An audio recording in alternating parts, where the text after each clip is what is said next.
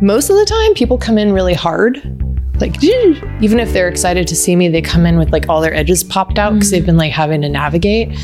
And I feel like I'm like, oh, okay, I'm gonna soften, and then you can soften, and then I can read your mind and get you to tell me how your hair feels to you. And then I can like pull out my skills.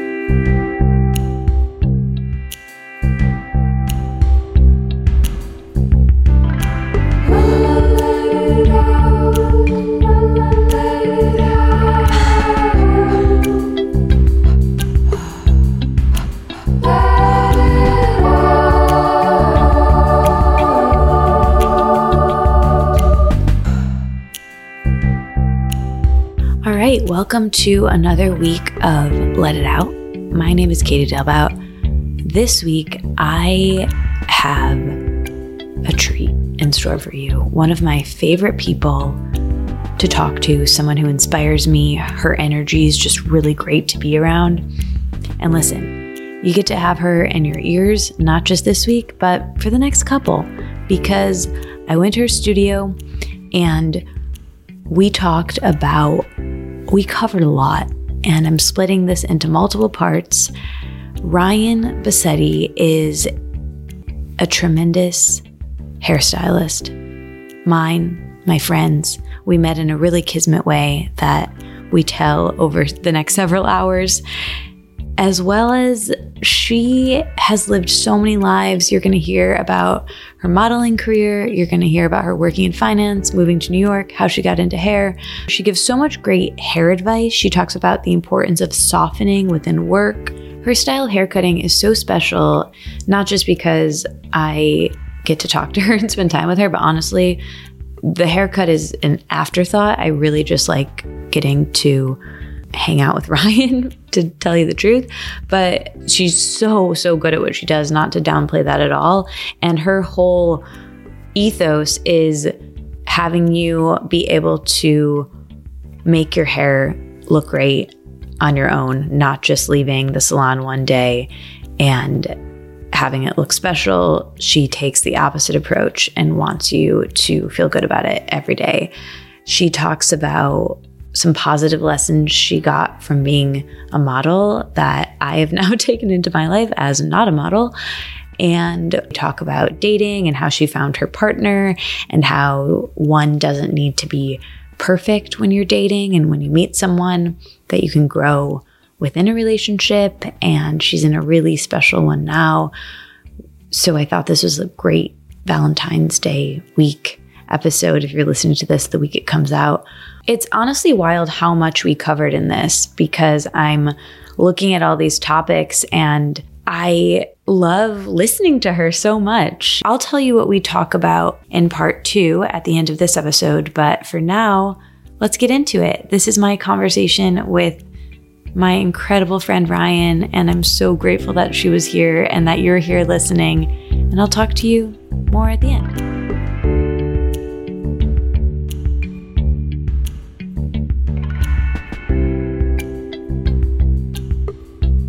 Honestly so happy you're here. Thank you so much for doing this. Oh my it gosh. means so much. I just I can feel like what this is as a project for you, and I feel so honored to be invited in. Oh, gosh.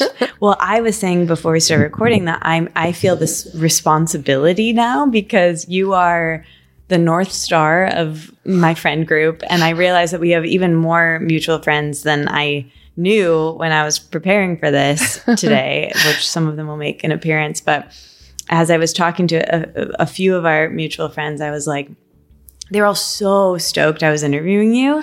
and I, I mean, I was obviously excited, but then I started to feel this pressure. Like, I, the amount of questions that people gave me and the amount, I'm like, I am, I'm the one going in and like getting the scoop from our guru. like, it really, it really oh felt my God. special. And yeah, it, it's just so nice to be here with you. And honestly, in your energy, and that's something that a friend of mine said this once where she was like, let's just get together, even if it's just for a second. I just want to be in your energy. And I really liked that. And the way she said that, of like, I knew exactly what she meant. Like sometimes you walk away from an interaction and yes.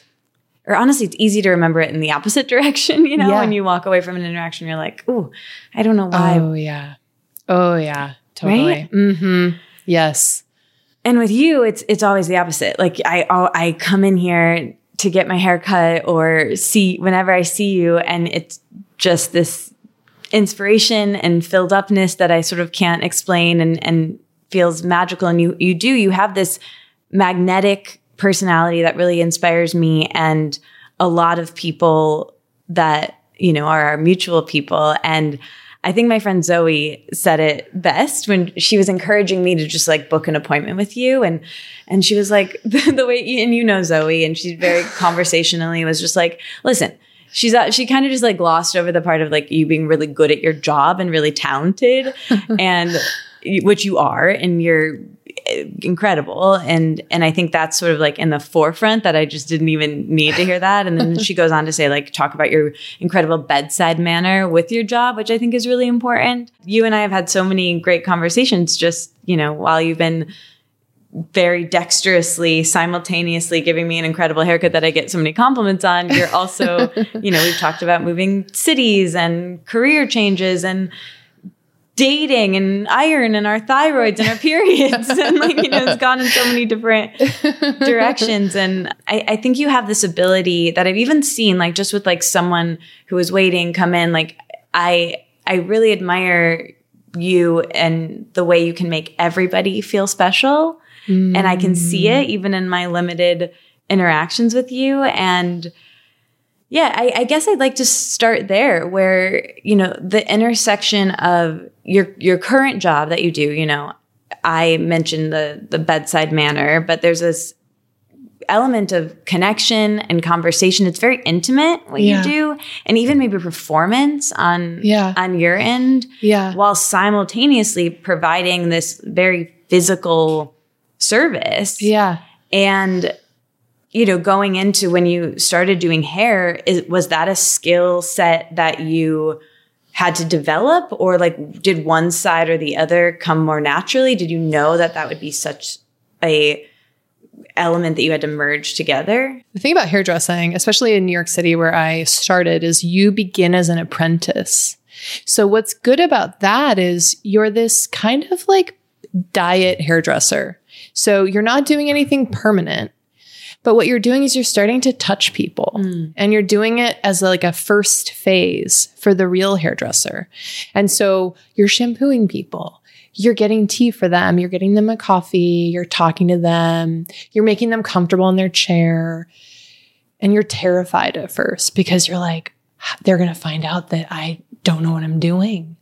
But you you have to pretend. It's like the fake it till you make it. That that's like that first phase. So you don't have to do you don't have to worry about being good at hair yet. You just have to worry about making people comfortable and feeling. And that's when I first got to start flexing this like I can feel people. They're rushing in from like the subway. Mm-hmm. They're here for an hour and a half. They really want to look better.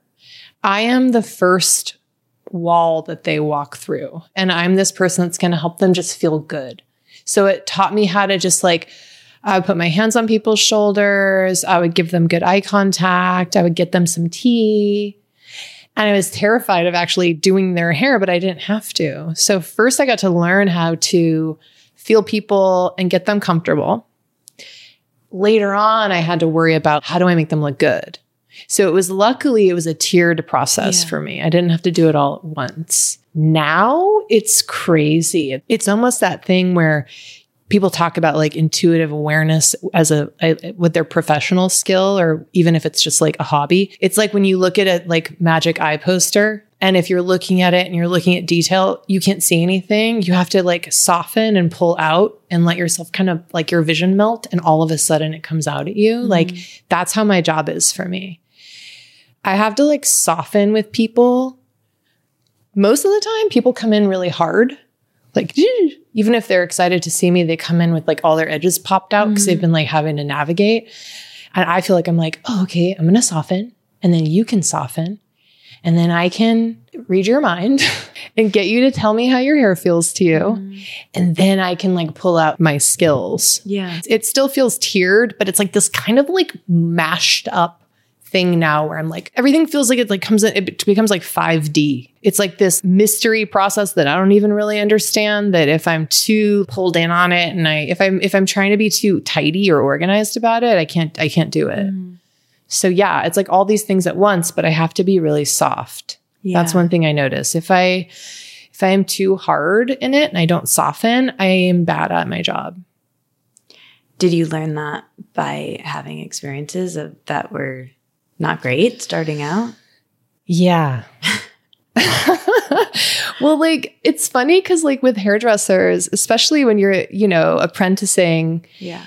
the model is still like very male. It's like modern hairdressing. Everyone talks about like Vidal Sassoon. He's like the big, big grandpa of mm-hmm. like modern hairdressing. And you march in to your client and you look at them and feel their hair. And you don't really ask them that many questions. It's all about you deciding what someone needs. And it's very, it's kind of aggressive. It's really showy. It's like you have your little ego popped out, you know, it's like you're on a reality show and you're like the star. And that's what you're taught. And so you see a lot of hairdressers that act that way. Yeah. And some people feel better when they have like that. I call it like daddy energy. It's like some people want to get domed Yeah. when they go to the hairdresser. And I tried to do that when I first started. And I realized that I was doing uh, like technically good haircuts, but they were not making people happy. Yeah. I was like replicating these like perfect haircuts that I'd been taught. But like we kind of looked at each other and we were like, meh. And that's when I was like, yo, I gotta like, I gotta break this open because I don't wanna be just another hairdresser that's like marching around like doming people and being like, you need bangs, you need a bob. Like, ugh, I'm gonna do this to you. Like, just sit there and I'm gonna tell you what you need. I think I was just like, this is so stupid because people know what they need, even if they don't think they do. I think it's made me lean really much more into the conversation before the haircut, the consultation Yeah. Because I'm like, oh, everyone knows what they need. They just sometimes need help articulating it. Right. People are smart. You have had your hair in your head your entire life. You don't need someone to come that you just met come into your life and tell you you should have a bob. I remember one time I was doing a haircut in front of a, a really important mentor mm-hmm. who is like a very famous hairdresser, respected, is a genius, but like I call him a pirate. He's like a hair pirate marches in, kind of a swashbuckler. He tells women what they need. Mm-hmm. They look hot afterwards. People think he's a god. You know, hairdressers think he's a god.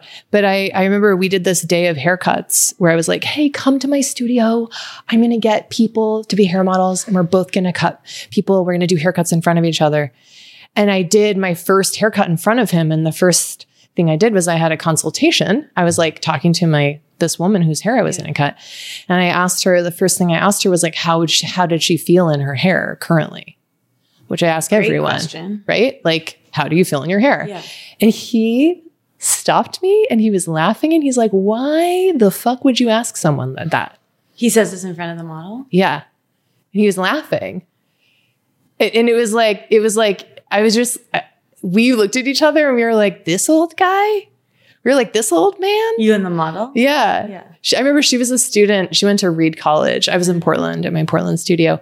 And we just like laughed and rolled our eyes. And we were like, oh, this is like grandpa. Grandpa doesn't care about people's feelings or doesn't understand that like that's how you do a respectful haircut Right.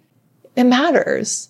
Not to gender anything here. I just think it's like you're I feel like I'm adopting a more balanced. I have masculine and feminine impulses when I when I'm working with people and I think uh, the whole like old method is just like very piratey, masculine. Yeah.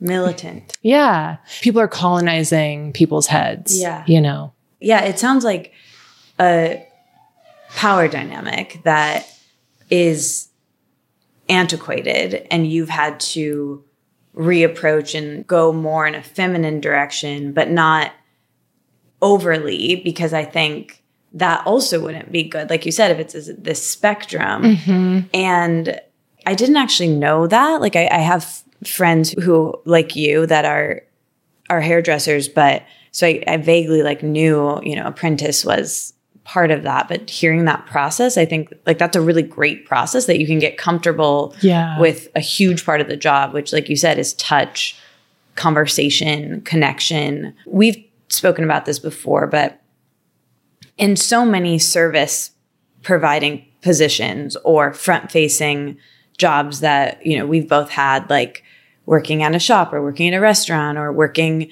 in HR and sales, or like there's so, so much of so many jobs maybe all involve some sort of like human connection and not treating people like numbers. Yeah. And if you can do that, whether you're working at a company or in a, some sort of front facing position or, or cutting hair, I think that's really important. And, and then having to vacillate between tasks and multitask and be really present, like that's a whole nother layer of, Yeah. of skill set.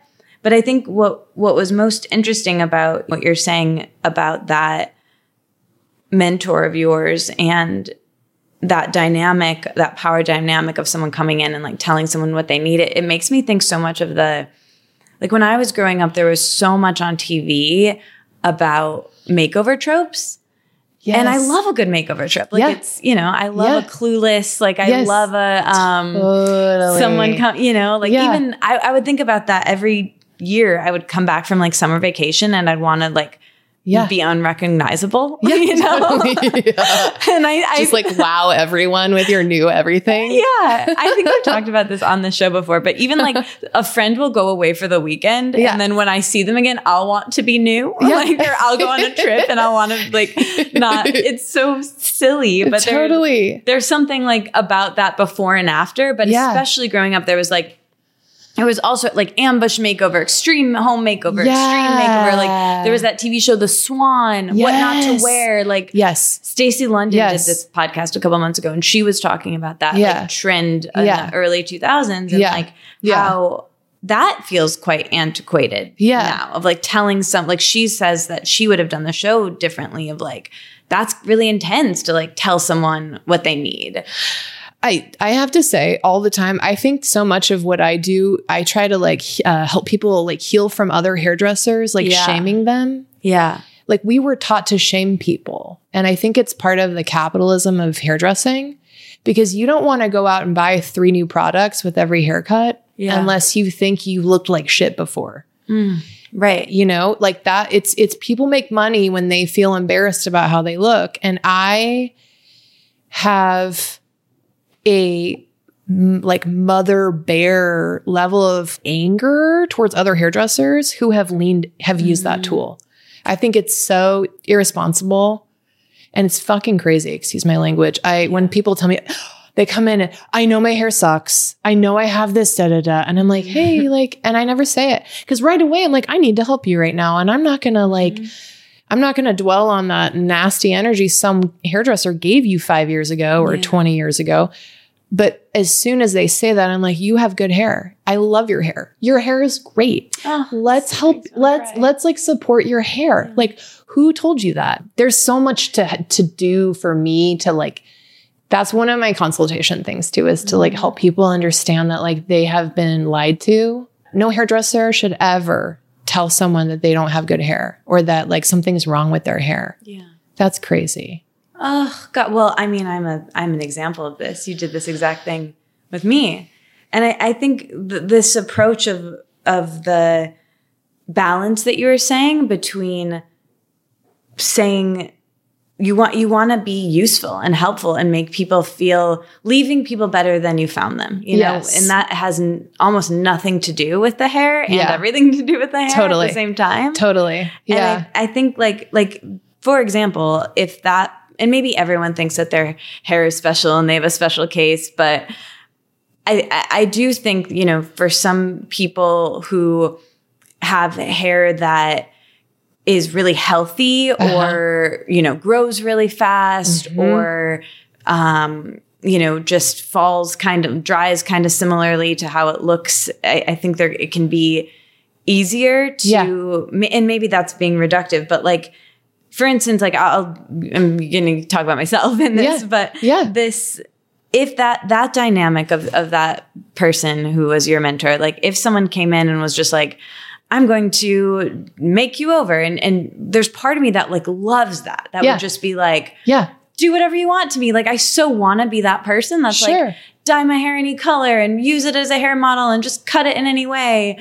And, but I also know, you know, I'm 32 years old and I've had this hair, like you said, for for my whole life. And I like I've gone away from and people say this all the time, and, and this is something that, you know, my mom would always say, and and she's had the in our little small town, she's had the same hairdresser for all of my life. So that's at least, you know, 30 plus years. Yeah. And I think longer than that. Yeah. And she goes in there and has a relationship with her now that's kind of like do whatever you want, but that's a really long term, a longer term relationship than she's had with, you know, There's a lot of knowledge there. Like whatever knowledge. she wants is based on a lot of like innate understanding of your mom. Exactly, exactly. In time, exactly. But I also know that if I went into someone wanting something new, wanting something fresh, wanting them to do whatever they wanted, oh, this is what I was going to say about my mom. She always leaves there and she she'll get all these compliments on her hair that day because it looks Yeah. so so different Yeah. than when she does it herself. Yeah. And that's, you know, I'm really like essentially like a blowout. Yeah. like that's done professionally. Yeah, yeah. Looks so different. Yeah. that- and and fresh color and cut and whatever. Totally. But the, and and maybe who knows? Maybe it's the air of confidence that like my Yeah. mom being around this person who makes her feel good for 30 years Yep. can do. I think it's Yep. probably a lot of factors. But Yep. she'll always say this, you know, about her hair when someone compliments it on the day after she gets it done. And she's like, Well, I can never replicate it, can never replicate it. yeah. And I think something I really admire about you and your Mhm, work is mhm. that you want people to replicate it. You want them to, because I think that while that's really fun on one Yeah. day of the year to like feel like your hair looks good, Sure. it's a real bummer if you Sure. have hair like my mom and I, which is curly and wavy and thick and Yeah. you know to have it look good only when someone spends a lot of time on it Yeah. is is really sad. And so I think having going into someone like that, the mentor of yours, and just being like, do whatever you want, like I guarantee you it probably look great when I walked out of there. But then I have to live with it every other day of my life. So that's why I come into a consultation like, let me just give you some background of what I'm working with here. I you know? all the time I- I'll walk around and see people on the street, you know, in public, and they have what I call like a clunky, clunky shape. And it's a shape that was cut with a blow dry at the end. Mm-hmm. And it, had it not been blown out, it would have looked clunky when they left the salon. But because it was blown out, no one can tell that it's Right. not fluid, that it didn't air dry, it's not going to air dry well. And I think that people think that they just kind of have to, that's part of having a haircut is that it'll always look the best when you leave the salon. And I want it to look, I want it to look better after you go Yeah. home and air dry. You know what I mean? Or as good as. Again, that industry is like reliant yeah. on people wanting to have that one day after they get their you know they, they it's relying on people wanting to have like a makeover day Mhm. instead of expecting to look better all the time to just accept that they're going to look 60% better most of the time and on you know 4 days a year they're going to look like they've come out of a TV show or whatever Yeah.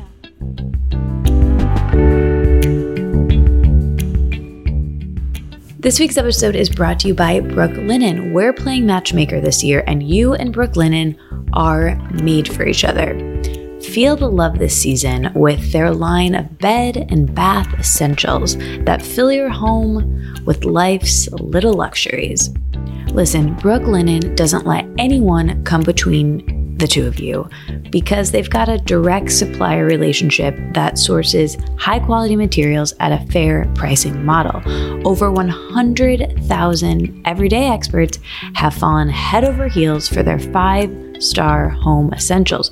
The reviews speak for themselves. You can read them yourself. And sure, you've probably heard about Brooklinen on another podcast. You probably know about their sateen sheets that are really luxe.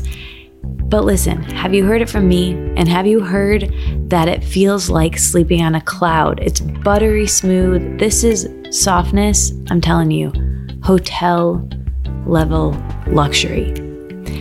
And here's the thing it's not just sheets. You can give your bathroom a spa at home feel with upgrades like ultra soft robes and towels. We love softness here at Let It Out. And if you're looking to upgrade your spaces, Brooklinen's bundles are the complete package. You can choose bed, bath, a combo of both. It'll save you money, it'll save you time.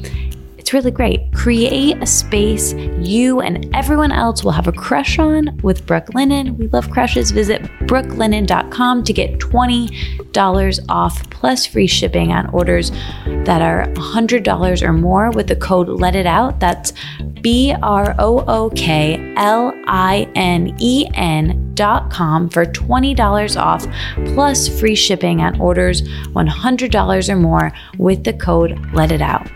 Thanks so much.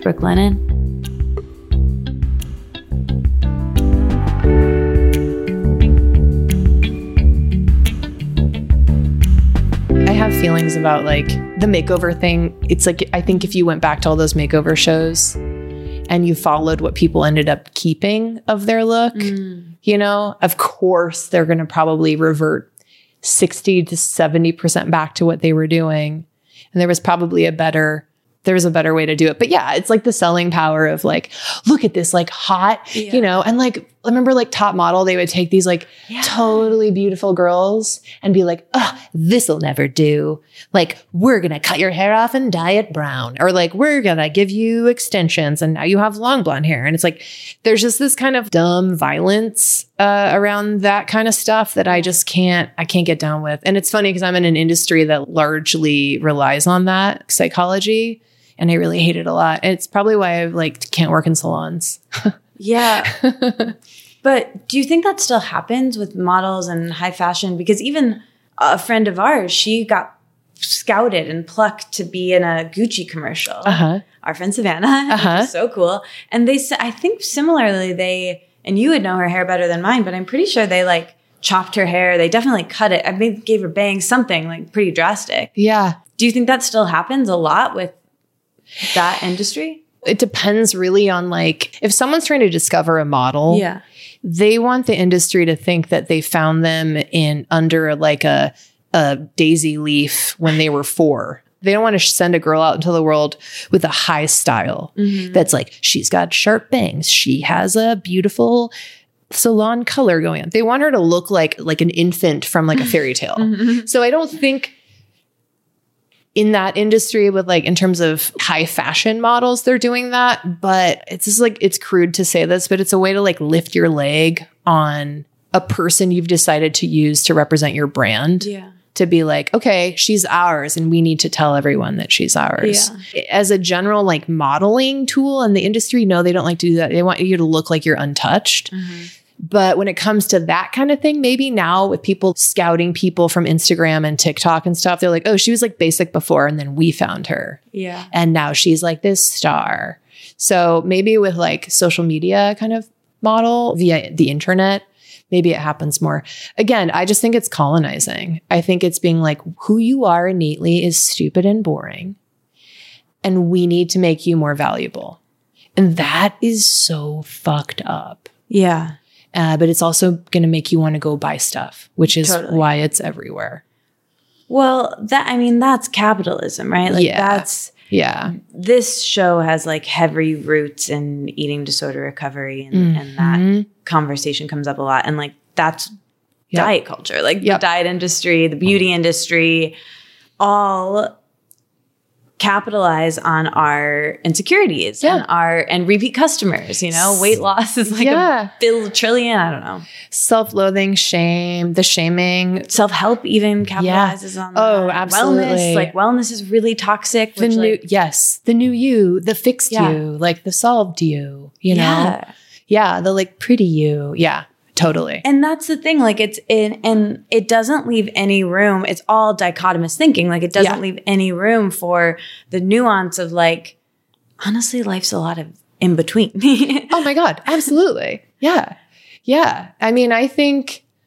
I, I, you know, like, so I, back in the day, I was a model for a very brief just period of gonna say, time. yeah. And like, and I will say one thing that I, we got, we all got fucked up by modeling. We all walked out with like eating disorders. We all were like totally objectified by like disgusting men and like shitty ladies. But I will say, one of the only bonuses I think I mm-hmm. got from modeling the lifestyle of being a model is like when you're off duty, which means like when you're not on set, Yeah. you don't wear makeup. Even if you have a zit, even if your skin sucks, Yeah. you are wearing a hoodie. You're wearing a dirty pair of jeans. You're wearing sneakers. You're cozy and you don't wear makeup and you have frizzy hair. Because in your mind, you're like, I'm a fucking model. Yeah. Who am I trying to like show everybody I'm hot? Wait till my campaign comes out and you'll see that I'm hot. And of course, I'm not a model anymore and I don't have campaigns coming out, but I kept that thing where I feel like it's so funny. Sometimes I'll go out and I'm like, I don't have makeup on. And everyone else does. And somehow, even though I have all these other stab wounds in my body from doing that job, this is the one thing. And I wish more women could feel how dope it feels to be like, fuck all these people. Like, fuck all the mm. dudes that think I should be wearing makeup or the ladies who notice my pores. Cause like I'm hot and I know it, you know? Yeah. It's like this weird fucking tiny bonus from being a model. Wow. And you'll see other models out. Like I remember one time my brother came to visit me in New York with his frat brothers. They they did their spring break at, at my house. Uh-huh. they like all slept on the floor of my apartment. Cute. And we walked by, we were in Williamsburg and we walked by this like huge Victoria's Secret model who was just like wearing a dirty hoodie and had like a shiny forehead and like frizzy hair. And and we, of course, these guys just like walked right by her. And I was like, you guys, do you know who we just walked by? And they were like, what? And I told them, I was like, she's like the biggest Victoria's Secret model right now. And they all lost their minds. And they're like, she, that's her? That's her. And I was like, yeah, that's what models look like. They don't give a shit. And what I was describing you as, you know, this magnetic energy and this someone that myself and so many of my friends admire so much. I would say like you're so cool. Like if I was just casually like when I recommend you to a, a friend, I'm like, oh yeah, I've got a great person who you should go have cut your hair.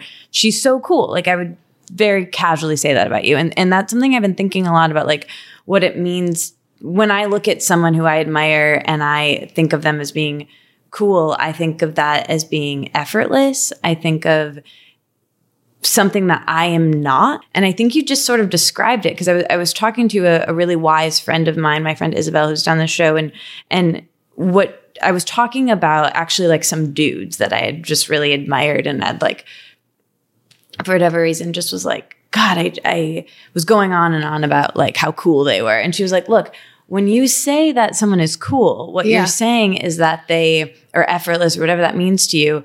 You're saying that they have a relaxed nervous system. whoa, dude. And I feel that about you. And I think that modeling thing too, it's like all, similarly, a, a therapist of mine a, a while ago was telling or no, this is a this is my my friend Lacey who's who's done this podcast, but she did like a session with me once and, and she was saying that because I grew up with a mom who's like really hyper feminine and always Yeah. been in a larger body. So Yeah. she would really, you know, never left the house without makeup, like always trying to make herself feel okay in the world. That was like Yeah. really mean to to people because we live in a world that's really mean to people in large bodies. Yep. And Yep. so she, so I was always like, felt like I need, you know, didn't really like how I looked and, and Yeah. that came out in several other different ways, but it's always been like, you know, my hair and makeup, just trying like this hyper feminine. And, Yeah. and she pointed out to me, she's like, and this was a couple years ago and I was living in New York and she's like, I think you need more masculine energy in your life. Like you need to like move. And I, I really see what she meant now is like that effortless, that cool, that like Yeah. not giving a fuck what people think. And not Yeah. like, what if I have a pit bull? Like, fuck you, you know? yeah. Like totally. Totally. frizzy hair, like not that, but there's a level of confidence that comes with that. Yeah. that, like my mom couldn't do the mental gymnastics. Yeah. And therefore I didn't have any like example of that. Yeah, exactly. It's all what's in front of you when you're little, right? Yeah. It's like, yeah, absolutely. Completely. No, totally. and the modeling kind of gave you that like confidence to be like all right well i and i felt that way too with like relationships where it's like i when i've been in a relationship where i feel really good yeah. In the i'll take more risks in my work or in my friendships or just in life because I'm like, Yeah. it doesn't matter. I have someone who thinks I'm really cool. So I don't care if you don't like. Exactly. Absolutely. Totally. And I mean, it's it- it's important to point out we've all been socialized, right? Like models, what they're benefiting from is that people love skinny, pretty girls, Yeah. and so they have this. Uh, little energy aura around them where everyone's like, "Ooh, look at them!" Like you know, and then like, "Hey, guess what? People love it when women are coupled. People don't love it when women are single. Like I, people, Yeah. I don't know about you, but people are nicer to me when I have a boyfriend Yeah. you know so you're that's part of why you can be more relaxed is you have this little like stamp on you that gives you like a little bonus Yeah. Like you're not bad. yeah exactly Oh my God. This is fascinating. Why do, why do you think that is? it's it's it's like the darkness of how women are socialized you know it's like it's it's our job to be attractive and appealing Yeah. it just is it's our job to be partnered you know and to be like the support system for a man. It's it's weird. I mean i don't want to say like oh yeah but listen it's like it's like you're earning your girl scout badges by mm-hmm. being skinny by being pretty by being partnered you know by being compelling. And when the more badges you have the more privileged you are when you're walking through this like shitstorm. Fewer badges you have the harder it is on your nervous system because you're getting hit by stuff. How did you work with that to, to, how did you realize that and then help mend that in your brain? I don't know. I'm like a really tall person. It's funny. If you're someone who like, oh, I modeled when I was 19, it's what it meant is you were a tall, dorky nerd through probably all the way through high school. Mm-hmm. And like you didn't ever have a boyfriend and your pants were never long enough. So people think, I think a lot of models, you know, like, oh, they've had it easy, like their whole lives, like look how easy it is. But proceeding up until like their teenage, whenever they got scouted, they were like these nerds. They were like aliens. They didn't fit in. And so, yeah, like I was, and yeah, like no boy, I never, you know, no one would ask me out. Like all, I watched all my girlfriends like get boyfriends, and I was mm-hmm. like, my pants were never long enough, like all that stuff. I had this like the privilege of getting to run around in a pack of people my size exactly when I was modeling and we were like in you know in different cities going on castings together i think that's what reprogrammed me i'll say Yeah. that is that i was all of a sudden we were out on the subway together. There were like six of us. We were tall and crazy but we were like a crew. Yeah. and we would just run around and people would like clear the sidewalks for us because they were like who the fuck are these people? And we didn't even look pretty. Like we again we had Yeah. like hoodies on and stuff but i think i got to feel like i had a community. Modeling was like super toxic and terrible for me like um in most ways but it was my first experience of like sameness Yeah. physica- physicality speaking and that helped me feel proud of myself. Yeah. so that I, I would say that. I think those those years are how i kind of rewrote. I'm 41 i've been single with intermittent dating my whole life and i still haven't outgrown how shitty it feels to be single at a dinner party and people are talking to me like i'm single because i'm a baby Yeah. or I'm dumb or I haven't figured something out. Like I have not walked through all the, that fire. I don't know if we ever can as women. Yeah. So I wouldn't say that I like have figured it all out. But physically speaking, it was when I got to like live in a model's apartment and run around with girls my height Yeah. and run past construction workers and like flip them off together. Yeah, Like yeah, yeah. that was special for me. yeah. Well, it's community and connection. I mean, I'm looking at this book you gave me that is is about the importance of that. You know, the importance of like so much healing comes from you can only do so much on your own. It's like the conversations we have. It's it's being seen and recognized by other people, other women, other not just women, but having that. You know, whether you get it through therapy or support groups or friendship or relationships or whatever it is, but yeah, it's really like hitting me hard what you're saying because I think, I mean, and, and I've talked to you about this before, but I, I heard someone say like last week, I think it was like on a podcast or something, someone was used the word chronically single. Like they were kind of describing someone and they were like talking about how far they've come. And they're like, listen to this person. Her career was in the tank. Her blah, blah, blah, blah. And she was chronically single. And I'm listening to that, like doing the dishes, and I'm like, oh shit, I'm chronically single. I was like, I think that is a condition that I had. I was like, I'd never heard that before. I just think that's super, I just think it's so fucked up. It's super, it's so misogynistic as a woman who takes care of women, right? I take care of coupled Right. women, married and single, all of them. Right. Let me tell you how many women who are married, who are miserable, Right. who have very shitty partners, who are not good enough for them. It is not better. It is not better. I know a lot of women with incredibly like wealthy boyfriends who disrespect them, who treat them like shit. Like all these things, you're like, oh, it'd be amazing to have like a rich boyfriend or like a husband who, who wants to buy me a house, and and you're like, dude, the fact that you have a partner, it doesn't mean anything. It Yeah. doesn't. Are they loving? Are they are they supportive? Like, I don't know. I, I really feel like I'm on this earth to like help everybody, but especially help women. And I really feel like I want to push back against all this programming Yeah. because it's so dumb. It's it's not it's not correct. Chronically single, what? What about chronically unhappily married? that's like that's like half of America, you know? Similar to what we were saying about the diet industry and capitalism and the beauty industry, like we do live in a society that, or at least fiscally, Yeah. Promotes people being coupled. I mean, even like finding an apartment, like a studio, people, the people renting apartments know they've been monopoly on people wanting to live alone Yeah. when they're older or like in their 30s or 20s, even like, Yeah. or yeah, 30s probably, where finding a, a studio is way more. Just sharing the rent is is helpful, or Yeah. sharing like if you go on vacation, a hotel room. Like there's all these little things, The US tax code. You're, Right. you're penalized for being single. right? It doesn't matter if you're married and you don't have a dependent, a baby, dog, whatever. If you're just two people who decided to get married, you don't have to pay as much money. Right, Which is like what the right, right. It's you know? antiquated. It's it's Yeah. super, and I think it's not like a casual. It's it's, It's not a coincidence. Sorry, Yeah, this is a very purposeful, and this is again, this is like heteronormative, like capitalism. Like, yeah, and then you get a mortgage, and then you Yeah. are tied into this whole. You know, if you're taking time to make sure that you choose and connect with a, a, a man or a woman, a person who is actually a match for you, and that means that you're single frequently, I applaud you yeah. because you are being true to yourself, you're being courageous, and you're being a real fucking woman. That's so nice. And and and I I agree and I think I think true.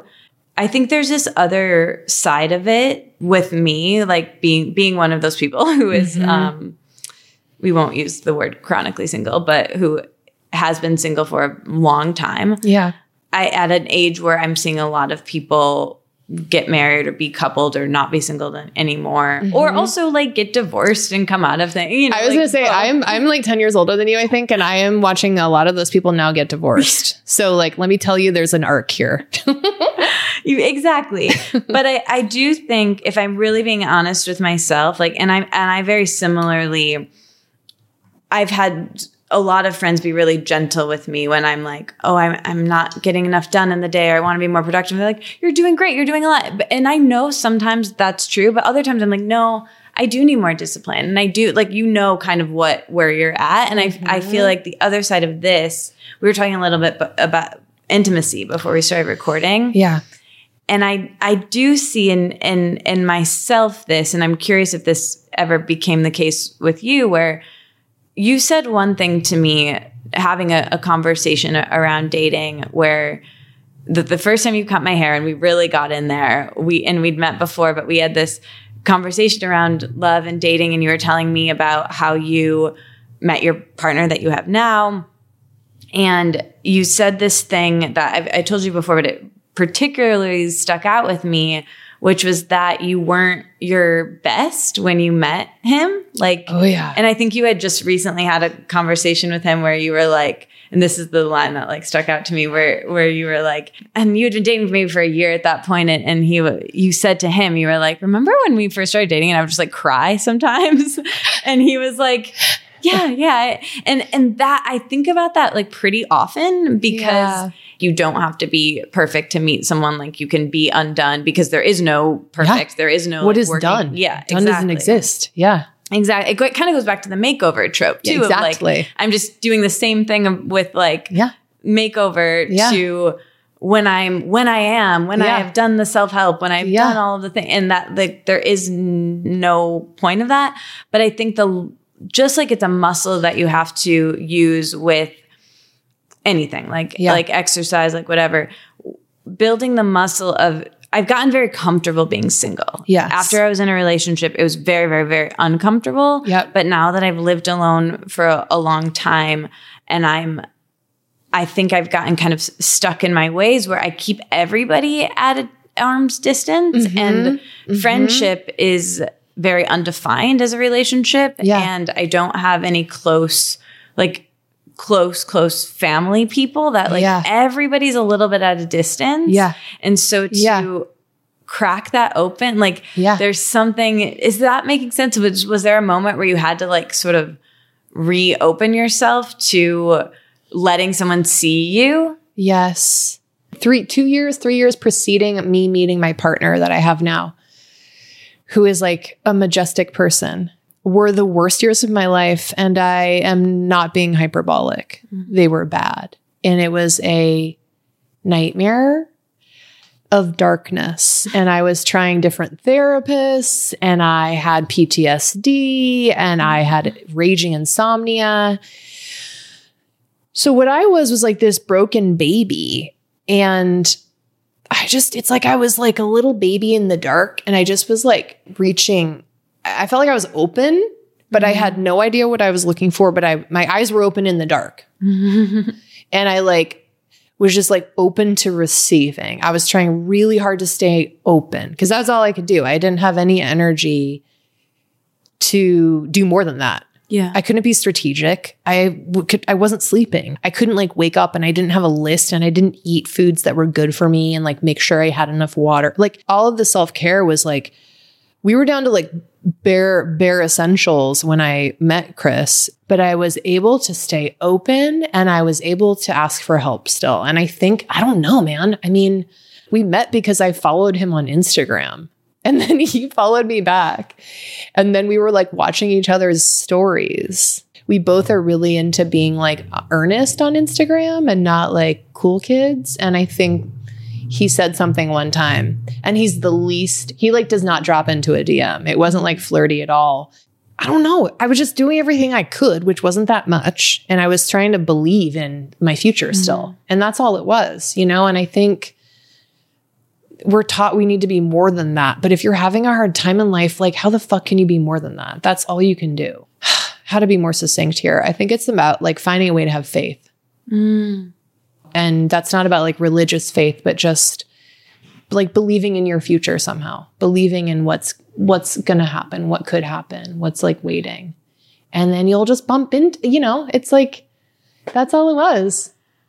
I don't know how you do it, but you always like somehow say something in a way that just like goes right in for me. Like that it, it, on the day that like that was so and so different than even what you said last time. And as I was saying the thing you said the last time that that went right in, it actually wasn't even about being done. I mean that maybe is is true too, but I think now that I'm saying it out loud and when I heard that what it reminded me of it's like and and you said this back then and it and it reminded me when you explained it in more context it's like he was able to see you through all mm-hmm, that. And mm-hmm. and th- he he had the faith too. Yeah, exactly. and that was the part that was really inspiring because i think someone could see the forest through the trees. I think maybe i was telling you a story about how i I was like, oh man, like so much of life is timing, and this this person couldn't see me how I like they met Yeah. me at such a weird time, and then you were like, oh no, listen, like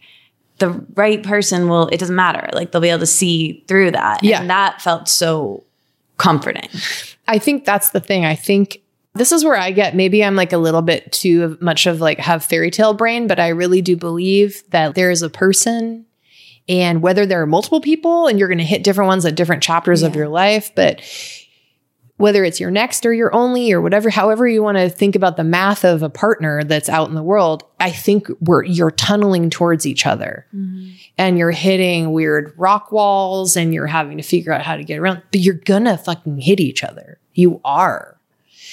And when you do, it's gonna feel very different from someone who you hook up with and have like incredibly hot sex together, but they don't text you back, Yeah. or they don't want to be seen in public with you, but they do want to cuddle every Friday, or you know, just all Yeah. the fucking tropes. You know what I mean? You'll know. Like when you hit that person, it's a it's a completely different ball game. And I wish I kind of wish I talked to like older women when I was in that like dating jungle, hell jungle, mm-hmm. Like women who had found their people maybe even later in life. Mm. I wish I'd kind of like consulted the elder women of the world more because now that I've met Chris, I feel like I have more conversations with like older clients and it makes me want to ask them who I know that who are married or with people that they've been with a long time and they all say that. They're like, "Oh, this person rewrote the whole thing." Mm. You know, it broke the type, you know, and I'm like, "Oh, I think that would have helped me when I was so sad and like struggling." To let go of fighting for these people who are just not it Yeah. and all of that energy you pour out of you it's like you open your arteries every morning waiting for them to text you back Yeah. yeah. because they just aren't your person Yeah. and it has nothing to do with you not being good enough Yeah. because your person's actually going to be better that's what and you know like But I think it's really hard to not open your artery and bleed if you don't know that, which I think is what you're saying. exactly Or you don't believe that. yeah which is why i'm coming into my now i'm on the other side of 40 i'm like i am a baby elder woman and Yeah. i would like to impart the wisdom of my heart to women who are younger than me even Yeah. though right now it's like by a few years but still i just Yeah, am like yeah. I mean, we've all heard about like the socialization of Disney movies and like you're like, why do we choose men who don't want to text us back? And you're like, well, like because the beast like threw Beauty Belle in a in a basement for a while and then screamed at her and then like Right. wouldn't talk to her and then some you know what I mean? Like I just think there's a lot of deprogramming to be done and women can help each other. I think women should help each other, Mhm. kind of like delete some of these narratives. Yeah. And and rewrite new stories. I mean, you you the book that you gave me is Women Who Run with the Wolves, which I have copious notes about.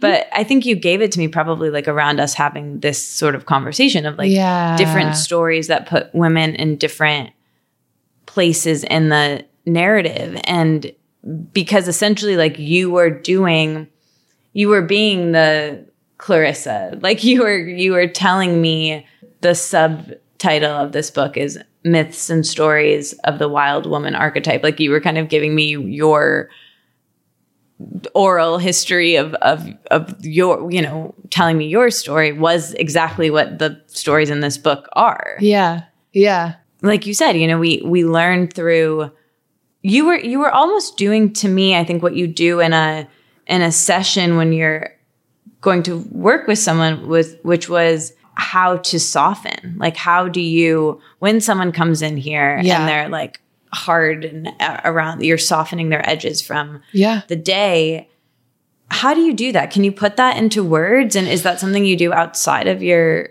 work Mm. I, again, this is gendered, and I know this is like unchill to gender things, but mm-hmm. just the way people talk about, like in the energetic conversation, people Yeah. are like, you can be a like every man has a, like a well of female energy, feminine energy inside of him, just as we have a well of masculine energy, right? We both have both. So when I talk about feminine energy, I'm not talking about women. I'm talking about like that part of our bodies and yeah Anywho, I feel like I'm a huge bro in day to day life. Yeah. I I've been told by like you know, of course, I go to energy workers and the whole bit, and they're all like, "Oh, your masculine energy is pretty much like raging, and we really want you to get to work on your feminine energy because like she's underdeveloped and da da da." Mm-hmm. But what's funny is when I step behind the chair with a client, when I, as soon as I'm with a person taking care of them mm-hmm. in my realm, all of my feminine energy turns on. Mm. I can feel what they feel like. Mm-hmm. And it's it's going to sound really mystical because I guess it is. I can feel what people feel like. Mm-hmm.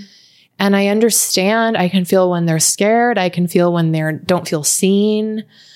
I can feel what would make them feel better. Mm-hmm. And the pathway to help them is through their hair. I don't know. I think it's like a weird thing I step into. yeah you're you're just so comfortable in your work and and dexterous in it in a way that like it's really cool to see And I think I met you at our, our for the first time at our friend Zoe's house, and you were coming. It was COVID, and you came to her house and you cut all of our hair, and and I'd heard so much about you, like from them, of like, and how they met you is this really kismet way, which is like so funny and cool and happy that happened. Oh my God. Through one of those arteries, maybe. Oh my god! Yeah, I was dating a dumb dude, and yeah, I met. I went to a party at his house, and all these beautiful women were there, and of course, we are. He is no longer, and they are Uh-huh. now part of my clientele life. Yeah, and were girlfriend life. His nephew, right? Yeah, Who dude. like just happened to be there. Yes, yes. Well, blessings to him. Yeah, blessings to that lunatic. Yeah, the one. Yeah, I send one blessing to you, sir. yeah. Thank you for bringing us together. And that's a yeah that's been a lasting thing but but anyway even just like seeing you that that day like you had this energy where i wasn't even getting a haircut i was like stopping by to meet this like special person ryan that i'd heard about for so long Yeah. and then you said to me what you said earlier of like you just kind of looked at my hair and instead of me being i was feeling so so so down about it and Yeah. you you were like told me it was going to be okay you know and yeah, and there was a way out of it. And that was really what i needed to hear was just like encouragement. But you do you have this way of of reading people that i really admire and I, i've definitely experienced and it's it is really cool. Do you are you able to use that energy reading outside of work like do you or do, is it something you very intentionally can sort of turn off It's something I turn off. It's Yeah. something um I actually it's a pursuit of mine now is I want to learn how to turn it on myself because Mm, yeah. because I'm just like, "Oh my god, I'm tired." A lo- Girl, let me tell you, at the end of the day, and you can ask my partner Chris like I come home from work and it's like six appointments. I have communed with six spirits yeah and I have loved them like they are my baby, but also, well, I've loved them like they're my baby. I come home, I feel as if I like the fumes. I'm only on fumes, Yeah. you know? And so, and, and then I'm just like, okay, now I just want to make sure I get a healthy dinner and take a bath and go to bed. I don't use it outside of my job. I rarely use it outside of my job. But I'll tell you something. I think the reason I'm good at it is because, and talking to any therapist I've had, is it's the tool I used as a child in my family. Mm.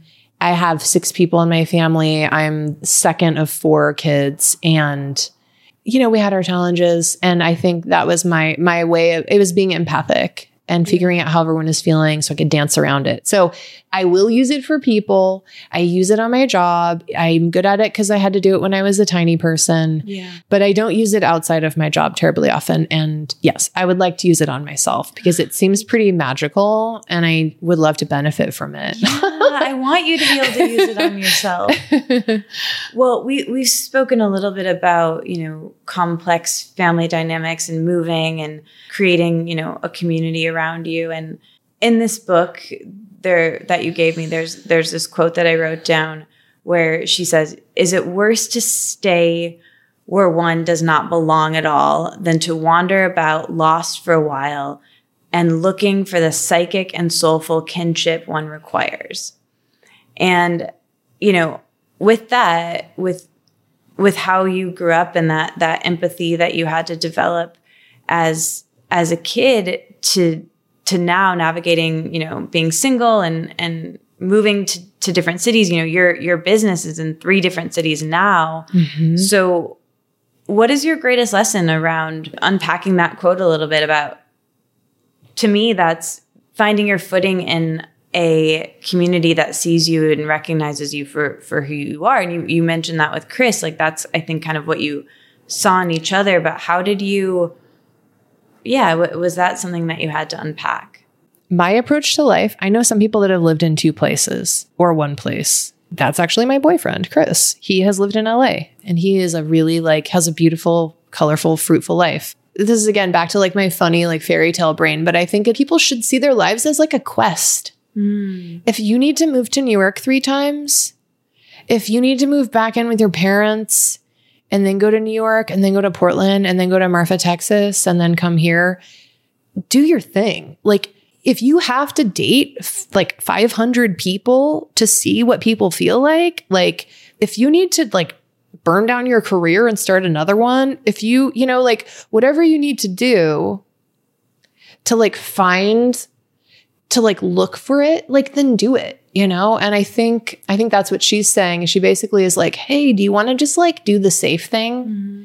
Stay in the place that like makes you sad every day and where you don't feel supported?" And again, it's it's privilege. It, it costs money to like move, but or do you want to like go try to find it, you know? And I think and be uncomfortable for a while, which mm-hmm. I for sure was like I can't buy a house right now because I spent like how many tens of thousands of dollars like moving my business like five times. There's certainly a sacrifice, but yeah, I think she's saying like get after it. Go go try it, you know, and, and that's definitely how I have lived. Yeah.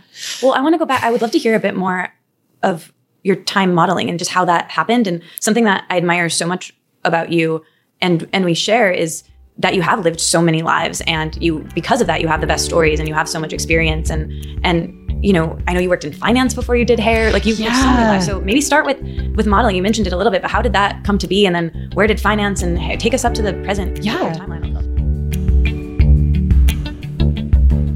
Okay, I know what you're thinking. You want to keep hearing more. I'm cutting it off before we even really get started. I know. I know. I'm so sorry. I totally understand. But listen, in just a couple days, I'm going to be back. Ryan's going to be back. Part two starts with her backstory, and she tells how she got scouted to model at age 19 and she left college to move to New York and then London and then Australia. And then she ended up modeling and then finishing school, moving to New York, working in finance, apprenticing, doing hair. Why am I giving you all these spoilers? Just come back next week. And we don't just talk about that. It's a very short portion because then we get into talking about body image, eating disorders, hair trends. Her biggest question that she gets asked about hair. And then we get into hair growth and hair health, her hair growth tips, and her top three qualities of a hairdresser. She gives advice for people wanting to get into the field. She gives her definition of beauty and how that's changed over the years. We talk about being earnest on Instagram and how she handles social media and Instagram in a really unique way. We honestly just debrief on why we love leftovers, on how she's letting go of the need to be fixed, her greatest lesson of the last year, on letting go of perfectionism. And then here's the best part you know, it really comes alive in Act Two of this podcast. but then I ask questions from our mutual pals, including some previous guests like Carrie Lynn from CAP, Crystal Fawn, my really good friend, the owner of the shop that I work at, Emma Rice, Savannah, Zoe, my close friends. Anyway, come back next week. You've heard Ryan. Of course, you'll be here next week. I love you. I'm so grateful that you're here. If you like this episode, share it. If you need anything from me, you know where to find me. Links to Ryan to book your haircut and to follow her on Instagram will all be available to you. Okay, I love you. Bye bye. This episode is edited by the incredible Brianna Bain. I love you, Brie. Bye bye.